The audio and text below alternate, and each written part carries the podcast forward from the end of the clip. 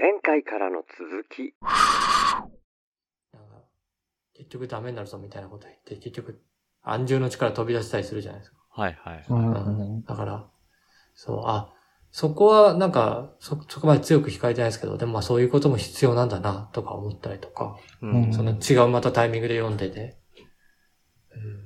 だから不思議なんですよね。なるほど。うん。うん。そうですよね、俺、さっきなんかその旅路にこそ価値があるんじゃないかと偉そうなこと言ったんですけど、聞いててもね、な、何にも思い出せなくて、今旅旅の途中で何やってる一つも思い出してないって。あれ、あれ、俺宝が欲しかったんか。でもなんか自分の中ではまだちゃんと整理できてないし、これからまた複数回読んだら変わってくるのかもしれないけど、うん。基本的になんか理不尽さみたいなのが滲み出てて、そこはちょっとそうだよねって思ってるところはあっうん。て、物語としてはちょっともう突っ込みどころぐらいに僕カウントしちゃってるんですけど、うん。なんか主人公がすごく、あの、前兆を読む力に長けてきて、うん。砂漠でオアシスに滞在した時にちょっと自分だけ外出ちゃって、うん。で、砂漠を見てたら前兆を感じて、うん、誰かが攻めてくるぞ、みたいなのうん。を感じ取って、で、オアシスの、こう、上層部の人たちに、うん、それを教えてあげたら、もう、まあ一応その、うん、そういう外部の人が前兆を呼ぶみたいなことはあるから、まあ、お前にかけようみたいなことを言うんですけど、うん。だから本当にそういう誰かが攻めてきて、それを守りきれるたんびにお前に金をあげようと。うんで、そ、ただ、来なかった場合っていうのちょっと僕、ええと思ったんですけど、うん。ただし来なかった時にはお前を殺すって言うんですよ。おーいと思っちゃって、うん。なんでそんな、お前は一個もリスク取らずに、人の前兆に乗っかった挙句、外れたら殺すみたいなひどいこと言うのって僕思ったんですけど、うん。でも、世の中ってそうだよねって思ったんですよ。うん。だから、そういうもんだ、みたいには思って僕は生きていこうと思ったから、多分僕は主人公みたいな関わり方はしないんですけど、世の中に対してもうんそこまで。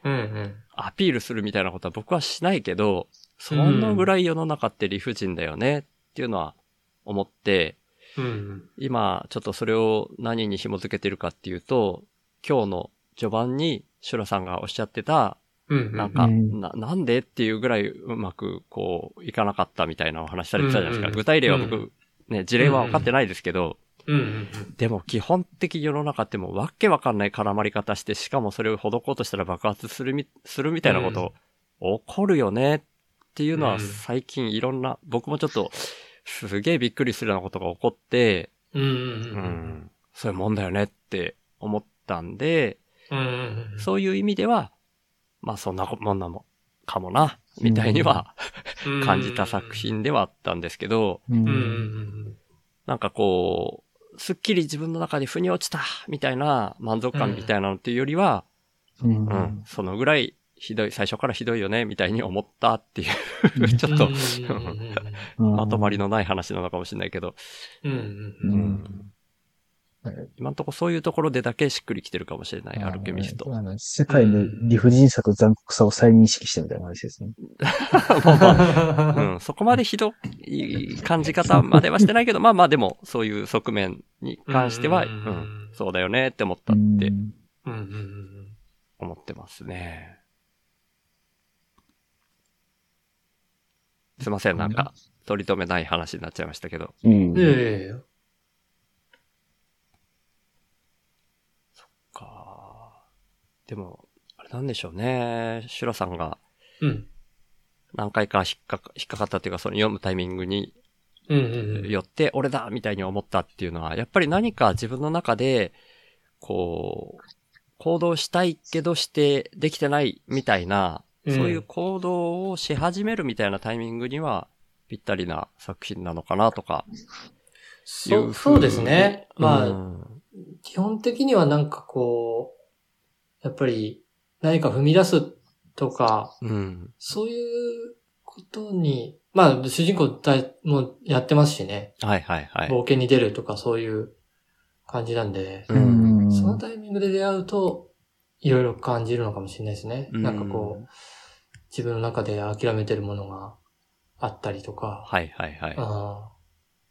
そういう諦めてるものがないか、みたいなのを問い直すうん。ものになったりとか、うん。うん。もしかしたら、ね、俺もその毎回毎回、毎回毎回そのそんなな何百回も読んでるわけじゃないけど、何十回も読んでるわけじゃないんですけど、なんかやっぱりそのね、ストーリー覚えてくるし、別にうん。なんかこう、ふーみたいな時もあるんですよね。うんうん。そうそうそうそう。だから、うん、すごい感動に満ちてるっていうことではないんですけど、うんうんうんなるほどな。そうそう。でね、スピリチュアル、さっきスピリチュアルをはい。いろいろやってますとか言っても、はい言ってましたけど、そはいのね、前兆を読むとか、そうなんか砂嵐を起こしたりとか、そんなできないですから。いやいやいや砂嵐は、アルケミストも起こせなかったんじゃないかな。起こせたっけ？読んだんだっけ？なんか、なんか読みましたよね。ああ、読んだんだっけな。うん。そんなすごい話だったっけ？やべえ、マジ怒ってる。やばい。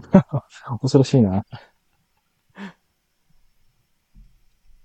うん。どっちかっていうと、やっぱ僕が今、興味としては、そういう死に向き合うみたいなの方が興味があるのかもしれないですね。うん何かがあると信じて旅に出るみたいな感覚っていうよりは、うん。うん。そうですね。その意味で言うと、アルケミストの観点で言うと、最初からその、羊飼いのまんま 言おうとしてるみたいなマインドセットなのかもしれない、自分が。うんうんうん シュウさんが？いやー、でも実際の行動はそうじゃないじゃないですか。いや、僕ずっと自宅にいますけどね。いや、自宅にはいますけど、ひはいその、ずっと羊飼いみたいな。うん。まあ、俺から見ればですけど。ずっと羊飼いずっと羊飼いで、うん。いい、いいかなと思ってたら、うん今のみたいな生活に突入してないんじゃないですか、シュウさん。うんいや、そう、そう、そうなのかな。羊飼いすらやめちゃってるみたいな、ぐらい感じですけどね。まあ、羊をいとしては、羊を手放した後ってことですよね。そうそうそうそう。うん羊はで僕、持たないんで、羊持ってる方たちに、ちょっと生かさせてもらってるぐらいなうん感覚ですかね。まあまあ、そうですけどね。なかなかそんな、そこに踏み出すっていうのも結構勇気がいりますよ。ああ、うんそうか。やっぱそそこは、の、はいはい。ぞある意味その属性からは離れ、属性から離れてるって言ったらあれですけど、うん。あ俺、その、シュウさんとポッドキャストやってるっていう話を妻にしてて、うんはい。何やってる人なのって言った時に、はい。その、話説明したら、はい。いやー、クレイジーだねーって言ってたんで、クレイジーなのは間違いないですよ。あの、なんかね、クレイジー、カタカナのクレイジーじゃないですよね。こう、なんかこう。え？そうそうそうそう。ひらがな、ひらがなで伸ばし棒じゃなくて、最後はあの、小さいいで終わる。クレイジーって感じ。どういうこと？なんかこう、なんかこう、その、なんていうのかな、トゲトゲしい感じじゃなくて、こう、クレイジー。そう、トゲトゲしい感じじゃない。なるほど。ふんわり、そうそうそうふんわりいかれてる人だよね。ああ、そうなんかな。まあまあまあ、クレイジーは全然否定できないですね。うんうんいやー、そうなのかな。あんまり自分では、あれなんですけどね。一番安全なとこにいるつもりなんですけどね。うん。またちょっと全然話飛んじゃうんですけど、はいはい。ごめんなさいね、もう本当に飛んでばっかで。いやいやいや。最近またあの、えっ、と、芥川龍之介あはいはい。の作品で、なんだっけな。あら、タイトル、タイトルと忘れしちゃったなえー、都市春。し、し、し、読んだことないな。わかります？あ、俺読んだことないですね。ああ、そっか。じゃあ、これはちょっとさすがにやめときますかね。ネタバレになるんで。それでもね、理不尽なことが起こるんですよ、と思って。理不尽。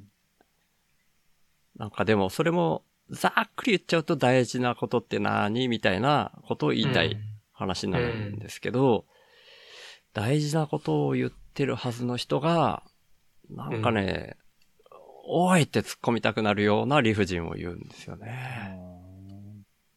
あれ、あの、その、ラ、羅生門もなんかそういうあれじゃないですか。羅生門理は、不尽さっていうか、なんていうか。残酷さって感じですよ、僕ら、僕ら、勝負あの。残酷さかうんそうでなんかすね。世の中のひどい面にスポット当てたみたいな印象僕はう持ってますけど、うん残酷さに適応していく主人公みたいな感じです。あの短い間うん。うん、に。ああ、そういう感じどっちかっていうと救いようのないというか、うん。都市春はある意味こう、救いようがあるというか、そういう、うん、救いの道を指し示す的な話になってるんですけあど、そうんう。ん。ん。いや、それひどくないって思っ、ある面、あある面思ったんですよ、僕。うん。とか、ちょっと全然違う話差し込んじゃいましたけど、うん。まあ、機会があったら、うんうん。青空文庫とかでも読めるし、うん朗読も無料で聞けるんで、うんうん機会があったら、都市春。え、な見たりなんかちょちょっともう、なんかもう気気軽な話になっちゃってんであれなんですけど、えー、はい。はい。これ気軽なのか？えん一応、一応って、あれあれなんでだよな。えーっと、あごめんちょえーっと、理不尽と不条理って何が違うのかな？今考えてたんですよね。不条理か。不条理。だからそのカフカ的カフカの作品のような世界と、理不尽。カフカ。カフカカフカがわかんないかうん。も。カフカが俺もわからない。あの、へ変身、はい変身でもな、そんな不条不条理っていうか、まあ不条理だけども、えーどうだ、うん城とか、審判とか、あ誰だな、これは。やめとこごめんなさい。読んだことない。う。わかんないですね。だから、うんなんかその、でも不条理、不条理の世界はなんかその、なんていうんですかね、理不尽はい。でなんかこう、やり込められるとか押しつぶされるっていうよりも、マジ？何、何起こってんの今？みたいなのがずっと続くんですけど、それを淡々と主人公はこう、流されていくみたいな。だよと思いながらも垂れ回しにされて現実に垂れ回しにされていくような感じなんですけど、へえ。ん今聞いて、あれ理不尽と不条理なんか違うのかな？って。じゃあ何が違うのかな？なるほ。ど。理不尽はなんかでも、か加害者がいる感じか。はいはいはい。そうですね。加害者がいるっていうか、うんその、明確になんかその、特定の個人とか特定の団体の意思みたいなものが、こう、牙を向くというか、っていうのがうん。理不尽って感じで。不条理はもう少しあれかな、なんかこう、社会制度とか、もっと、世界みたいなことが、俺を、俺 自分がそれに適合できてないとか、なんかその、うん逆に社会、うん社会が俺に適合できたみたいな感じで、ね。だからその、最初はあの、シさんがチェックインで言ってたあれですよね。世界がシュラさんを殺されようとしてるみたい な。だから、だからさっきの、そうですね。多分思い出したのかな。あの、なんかシュラさんの話聞いてて、うん シュラさんってそれどうにもできないじゃんみたいな事態ですね、多分。で、あのあーそそう、さ、そう、触ると発火するみたいな。そうですね。そうなんですよね。で、じゃで、しかも誰が加害者とかって感じじゃなくて、状況が加害者みたいなみたいな感じに。そうだからこれ、そうなんですよ不条、不ね。条理ですうん。う。うん。まま、ままなんない感じ。逃れそうられない感じ。なんですよね。ってのを、なんか考えてました。うなんんかこっちゃ。うんうん 不条理、確かにね、理不尽っていうか不条理だよなって思ったっていう話だったのかな、僕も。うん、不条理。今回の不条理。世の中不ア条理だよな。ルケミストでのも。うん。不条理。うん。でもなんか不条理っていう単語、僕の中では吉田戦車の漫画とかが不条理とか言われてたような。記憶があるんですけどな、ナンセンスみたいな意味ですかね？その文脈。あ、そっか。吉田選手。センスって言われてたのか。な、ナンセンスってこれ、ナンセンスって何？ちょっと待っナン センス？誰か言語化して説明できる人いんの？確かに。確かに。ナンセンスナンセンスって何？意味が通ってないとかそういうこと？ん破綻してるってこと？破綻しては破綻だよな。えそれいやだだだあ、そういう話じゃないんだよ。不条理うん不条理。ど道理、道理が通らないってことですよね。うんうん通り、筋道、しかも、上筋道がないみたいな。そうですね。でも、上理とも言わないですもん。負がついて初めて確かに使われるみたいな。確そう、そうですね。か確かに。僕はかわいそうな話ですよね。ずっと否定されてるんですからね。僕、本当は上理って言うんですけど、不条理の時しか呼ばれないんですけど、これどうなんですかそう、そうですね。上上理もできるんですけど、なんか、ね、だから多分その不条理って言葉自体も多分不条理を感じてるんだろうなって思いますよね。あっとっとっと。なん 聞いてなかった。いやいや。うん不条 うん不条理で行くと、アート不条理だなって思いましたね。なんか、最近。アート？あ、あのアートなんか、イッシュさんとスペースで話す機会がちょこちょこあって。うんはいはい。なんかいろいろ話してたんですけど、うんあはい。なんか、うん今の話につな、無理やりつなげるような感じになっちゃうんですけど、アートってなんか意味とか、いら、いらないというか、意味とかって後だよね。見た時の感覚とか感想みたいなものが、はい一。番先に立つべきものであるのに、なんか、現代アートとかだとやっぱりその文脈とか、コンセプトみたいなことを理解した上でのアート鑑賞みたいな感じになっちゃったんですけど、うんはいはい。石井さんはそれにうるせえって言ってましたね。ああ、なるほどな。確かにな。確かに。あれ、あれこれ言うことも大、面白いけども、その快楽とは別の快楽みたいなのを失っちゃダメだよねっていう。うん身体感、ん身体感、身体感覚的な。うん。うん。うん確かにな。だからいわゆるスピリチュアルって。中学の時のあ、あどうぞ。ごめんなさい。スピリ、あ、いあ、いいですか？中学の時の美術の先生にすごい影響を受けて今でも大好きな先生がいるんですけど、何年か前に久しぶりにその先生のグループ展みたいなのを見に行って、うんうんうん。で、その自分の出してる絵とかを、こう、の、目の前で僕にいろいろ今の感覚みたいなのを語ってくれたんですけど、うんうんうんうん。もう、なんか、すぐ、先生これは何ですか？って、その絵について聞いてくると。うんうんうん。で、それが基本的にはずっと嫌らしいんですよね。ほうほうほうほううんうん嫌というか、まあ、しょうがないから答えみたいなのを用意するんだけど、うんうん。もうあんたが見てなんか思ったらそれだよとしか本当は言えないみたいな。うんうんうんうん自分にとって、みたいな、書き手にとってのものに限定すらされないし、ううん。ん。うん。見た人がなんか思うかもしれないし、書き手としては自分の中でなんかその時のその日の感覚みたいなのもあるけど、また日を置いてみたら自分でも違ったりするし、みたいな。うん。こと言うとこれは何ですかみたいな答えをいつも求められるみたいなのにいつも違和感しかないみたいな話をうん。してくれて、いやーわかるなーと思って、ううん。うん僕は絵をね、そんなになりわいとして今は出してないけど、ううん。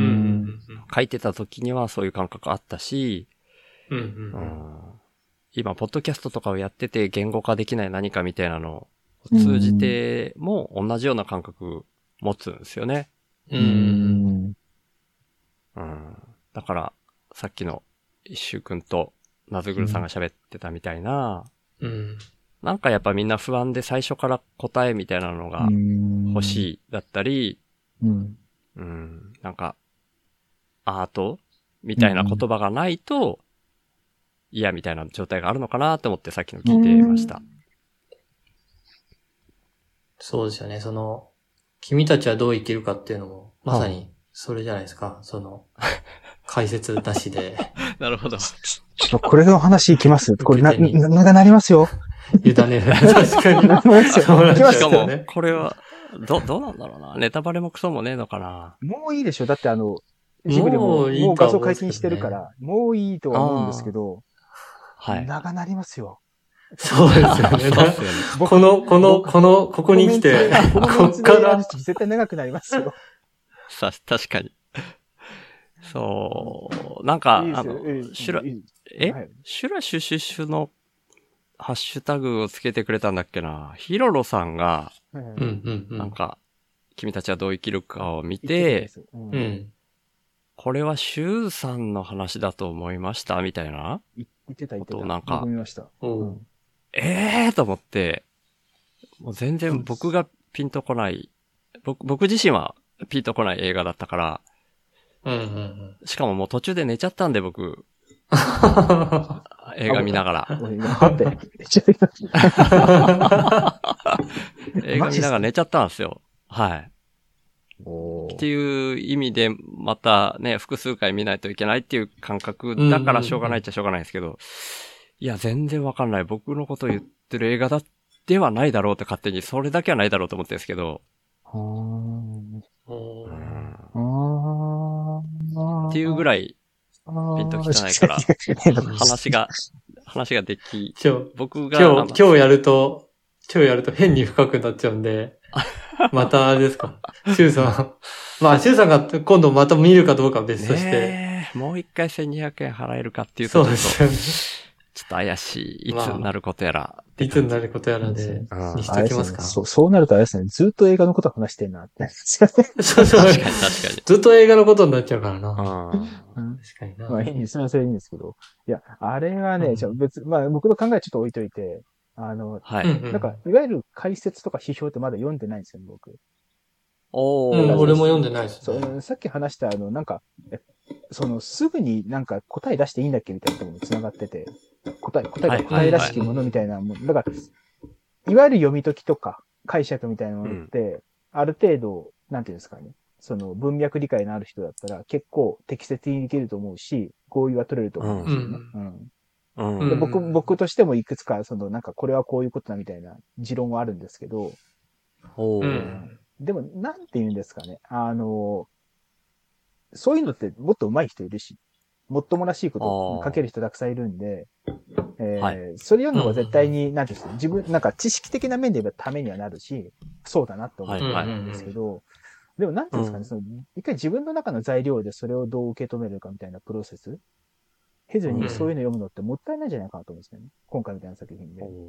うん。うんだから、さっきのアルケミストの話ともちょっと繋がっちゃうんですけど、アルケミストそのものっていうよりも、しあの、シュウさんが、あの、めっちゃ期待して読んだったら肩透かし食らったみたいなんで、うん ある、ある意味その読む前にアルケミストを消費しちゃったっていう感じだと思うんですよね。そううんですね。前、前評判で。うん。で、うん今回、うんまあちょっとあんまり深くならない話しちゃうんですけど、あの、今回の君たちはどう生きるかの一つの、あの、特別な点って、あのジブリが前情報ゼロで映画出すぞっていう、まずここにかかってると思うんですよ。はい、はい。つまりうん、その、事前に僕らは何も消費活動をする、その情報の消費を、あの、することもできず、あの作品に向き合わせるっていう、うんそういう経験が一つの価値だと思うんですけど、でそういう映画で、に対して、なんかその、うん。なんか植物的っていうか、あの、すぐわかるような解釈とか、上手い人の解説みたいなのをすぐインストールして、あそうだったんだみたいな答え出していいんだっけっていうのが、結構僕の中の感想なんですよね。感感想というか、その受け止め方のスタンスなんですよね。うん。ううんん。で、まあ僕としてはその、うんなんか偉そうな話になっちゃうんですけど、その、多分スペースとかで見た人とか、実際に見て、ほ実際に、うんうんうんまあ、現実の、現実の場っていうとあれですけど、まあ、実際に会う人とかと、見た人と、あの、ん感想シェアしたりとか話すのは、ありにしようと。話すことで分かることもあるし。うんだけど、なんかその、いわゆる優れた批評とか、この読み解き動画みみたいなものは、とりあえずは見ないようにしようっていうふうにうしてるんですよね。ん。うん。そのせいで、あの、ムロさんが出したノラジオとか、他のはいはいはいそれについて語ってるポッドキャストが見れ、聞けなくて辛いなって思ってるんですけど。うんだから、ううんそろそろ文章でまとめて出さないといけないなって、じ自分なりの話を。おー、すごい。すごいなすごいですよね。やっぱ言語化というかね。うねうんじじうんだいたいなんかじ言語化の精度とかよりも、その自分の言葉で出すみたいな、うん、こと自体が重要じゃないか。特に、それは今回のその、作品のメッセージにも絡んでくる話だと思うんですよね、正直。僕の中では。いろいろ考えた結果、えなんかいろいろな解釈もできるし、これ、これこういう世界観とか、あの中の世界はとか、いろいろ言えるんですけど、違うよなって、うん違うよ、そういうことじゃないんだってことに僕行き着いたんですよね。ほう。うん。ざっくり言う、もうちょっとごめんなさい、なんかもういや、途中まで話しちゃっていいんですけど、ざっくり言うと、あの、多分、全日本国民でジブリに関わらずに生きることはもう不可能なんですよね。ああ、はいはいはい。うんそう。幼稚園で、なんかよくわからんうちに散歩を歌わされて、トトロなるものがあることを知り、小学校の授業では、小学校2年生ぐらいで初めてのリコーダーで君を乗せてを吹かされ、テレビでは定期的にバルスを唱えっていうことがあるわけですね。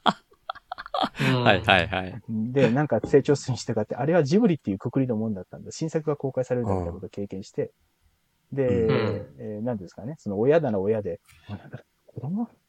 トトロって何？みたいなことを多分、あの、シュウさんの世代とか、シュウさんの上の世代かな？とかの人は、ジブリを見てなくても、子供がトトロなるものを知ってきたみたいなこととか、ああ、なるほど。うん。知ることでそれを通じて知ることになりますし、テレビでなんかアニメがやってる、定期的にやってるみたいなことで知ることもありますし、逆に言うと多分僕の世代だと、ジブリ見てないなんてあるみたいな感じなんですよ。ジブリ見てないんだったらう見てないんだったら見てないって意味でジブリと関わってる。ちょっと逆無理やりな接続ですけど。うん逆いまあ意識はしてるというか、存在は知ってますっていうことだもんね。いつか知らないのみたいなことが。になるわけですよね。だから、だからそういう意味も含めて、うんもうなんかその日本国民全員がもうジブリと関わるの不可能なんだよねっていううん。ことも含めての今回の鑑賞な、鑑鑑賞というか、今回の作品なんだなっていうふうに取ったんですよね。うんうんう。うんん。まあ何を思ったかちょっともう少しちゃんと文章をまとめてからにしますけど。うん。うん。はいはいはい。うんそうそうそう。うんなるほどな。確かにそういう面はあるかもしれないな。うん。いやめっちゃ、もうなんか、カロリー低い話にしたんですけど、あの、お二人最初に見たジブリって何でした？最初。最初やっぱナウシカかな、僕は。あ、ナウシカなんだ、やっぱり。ああ、でも、ああ、ジブリ。ナウシカジブリじゃないのか。あ、まあ、あれをジブリにしときましょう。なんか、ああこの辺はあの、競技の違いなんでな。んか、ね、その辺が、ちょっと微妙そうそうそうな、っていう、思ったっていう意味で言うと、カリオストロ。ああ、そうかそうか。だからカリオストロもカウントしていいかわかんないですけど。うん。ちなみに、それは映画館で見られたんですか？テレビ。いや、テレビで見たのが最初じゃないかな、僕は。シュラさん、うんシュラさんは何を最初にご覧になったんです？俺は最初は多分トトロだと思いますか、やっねぱ。り、た、多分になっちゃうんですよね。幼すぎて。う。そう、なんか。隣の。トトロのうん。金曜ロードショ。ーを、ろ録画したビデオで。何回も何回も見るっていう。テープが本当に擦り切れるぐらい見るっ。ていうのがちっちゃい頃だったんで。そう。で、それに比べて、やっぱり、あの、同じ、その、宮崎駿と言っても、ナウシカとかはまだちょっと怖くて、あおあ。ちっちゃい頃は。怖いっていうか気持ち悪い。はオウムが気持ち悪いとか、血血が出るのが怖いとか、うんちっちゃい頃は。トトロは平和じゃないですか、はいはいはい。だから、トトロとかでしたね。うん。多分ちっちゃい頃。だから、ああ、いや、だからもうなんかそうなんですよ。トトロ、うんなんか、ある程度世代からジブリは最初に見たの何ですかって質問自体が通用しないんですよね。もうあったんだから。生まれたらね そうそうそうトトロがいたんだよっていう。あ部屋の中にね。隣どころが。でも一番、一番最初にその劇場で、はいあ。はいはい。えっと、一番最初に映画館で見たのはう、ん。俺は平成たぬき合戦ポンポコです。おー、なるほど。いい、いいの見に行ったんですね。いや、あれは名作だと思いますよ。ええな何歳くらいの時に行かれたんですか？何歳だろうな、あれ。何歳だろう。小、えっと、小学生？小、90何年だ、あれ？94年とかかな？だったら、何歳だろう？29年前。小、あ、違う。あ ?94 年だったら6歳だから、小学校上がってねえな。10歳 ?10 歳ぐらいの時か。だから90、あ、6年かな、あれ。10歳ぐらいだと思いますね。妹もいたしな。地元に映画館がなかったんで、うん。一番近い映画館というと東京だったんですよ。うちは。なるほど。で、東京までは、あの、高速バスで2時間半。今は、ETC ができたんで、1時間半ぐらいで行けるんですけど、当時は ETC もなかったんで、うん料金所でめっちゃ混むじゃないですか。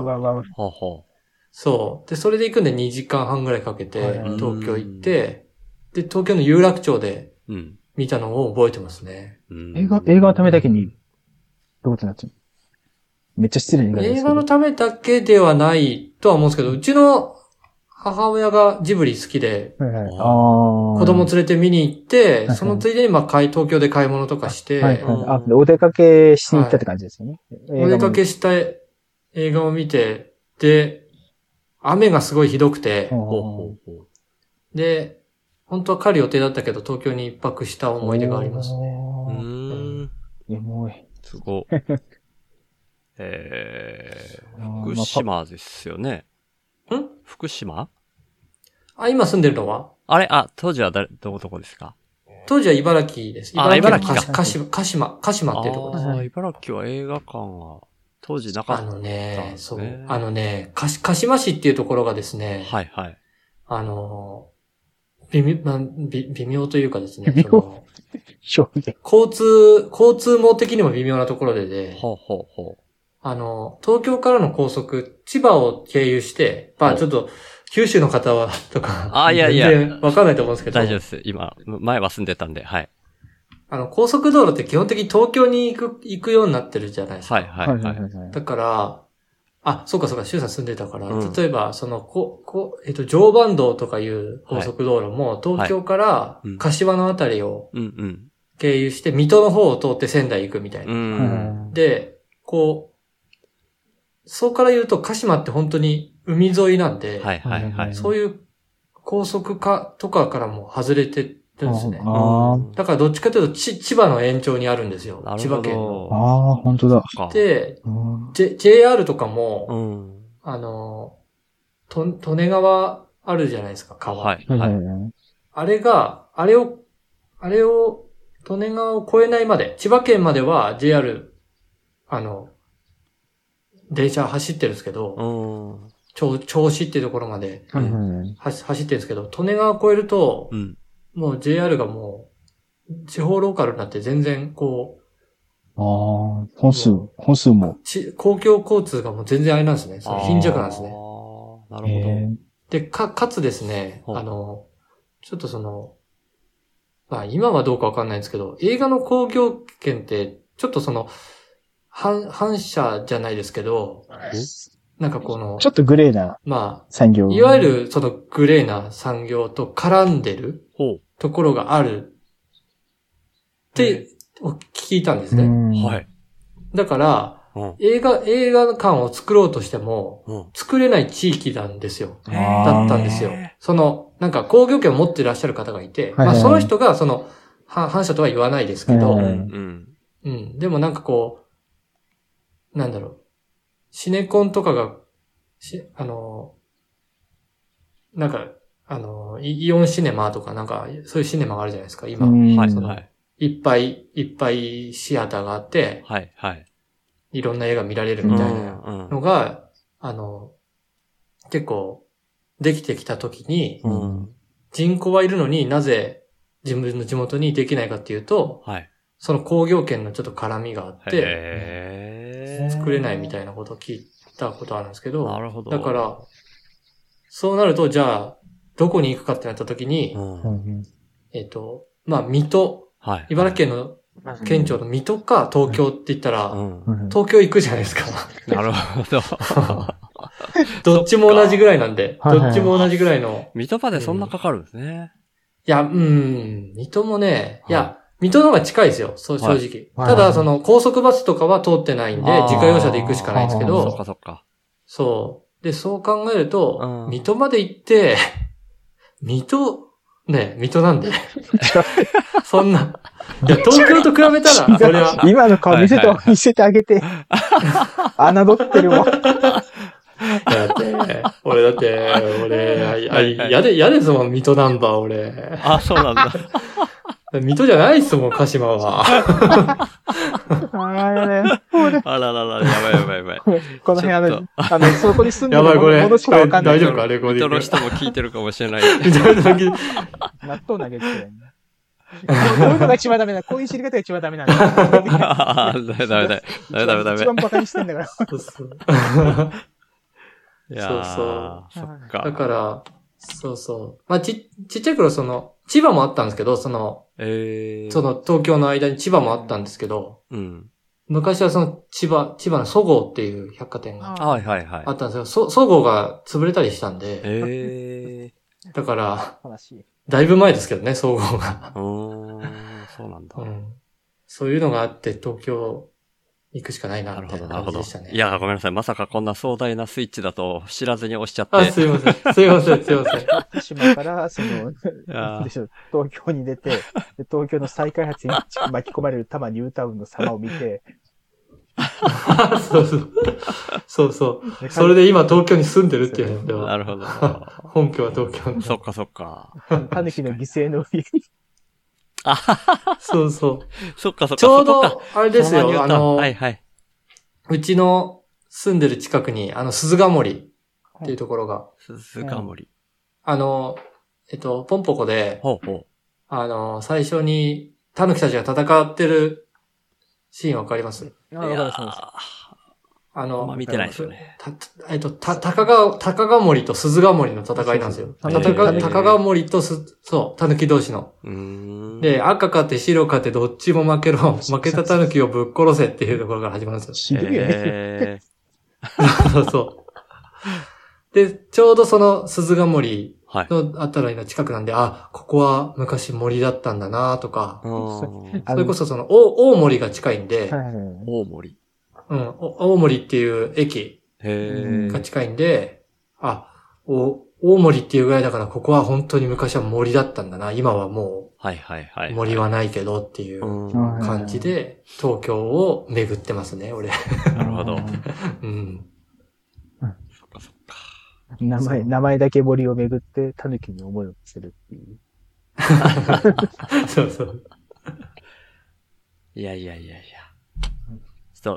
ちょっと、時間的には大丈夫なぐらいにう、んそうですね 取れ高的には大丈夫な時間になりましたけど、どうしましょうかね。まあ、タヌキにちょっととっては、まだその、うん。まあ、タヌキにとっては、はいはい何一番不条理だったんだろうなって思いましたね。確かに。間違いない。シロさんは言い残したこととかなかったですか？ポンポコについて。大丈夫ですか？今の俺の遺言みたいなんでやめて。いやいやいやいや。大丈夫です。ポンポコ、ポンポコもね、面白い映画ですけど。うんえー、あの楽しく見たことなかった楽あ、本当ですか？楽しく見れるえー、うんそっか。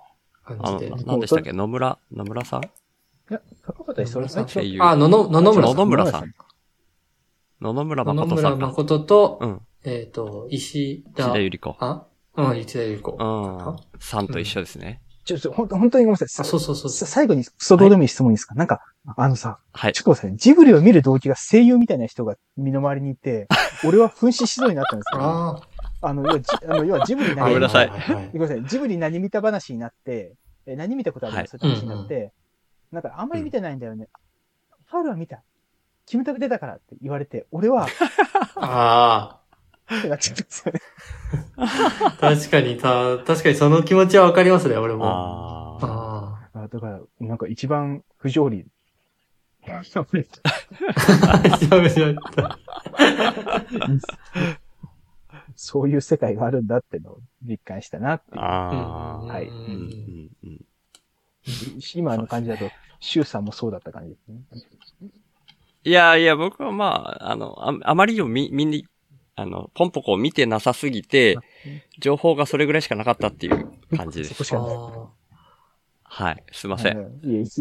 どっちかっていうとね、ごめんなさい。僕、その、ジブリの中でも、あ宮崎駿さんが監督してるのしかほぼ見てない。かもしれないあ。ああ。高畑さんのはあんまり。あんま見てないですうんね。うんうん。っていう、すいません。いやいやいや。機会があったらまた見てみます。そうですね。ポンポコ、ぜひぜひ。じゃあ、はい。そんなとこですかね。そうですね。そうはい。ですね。どんなとこだって話いろん。な、いろんな不条理がありますけど、頑張っていきましょはい。う。はい。はい。じゃあ、今回もありがとうございました。ありがとうございました。ありがとうございました。はーい、失礼します。失礼します。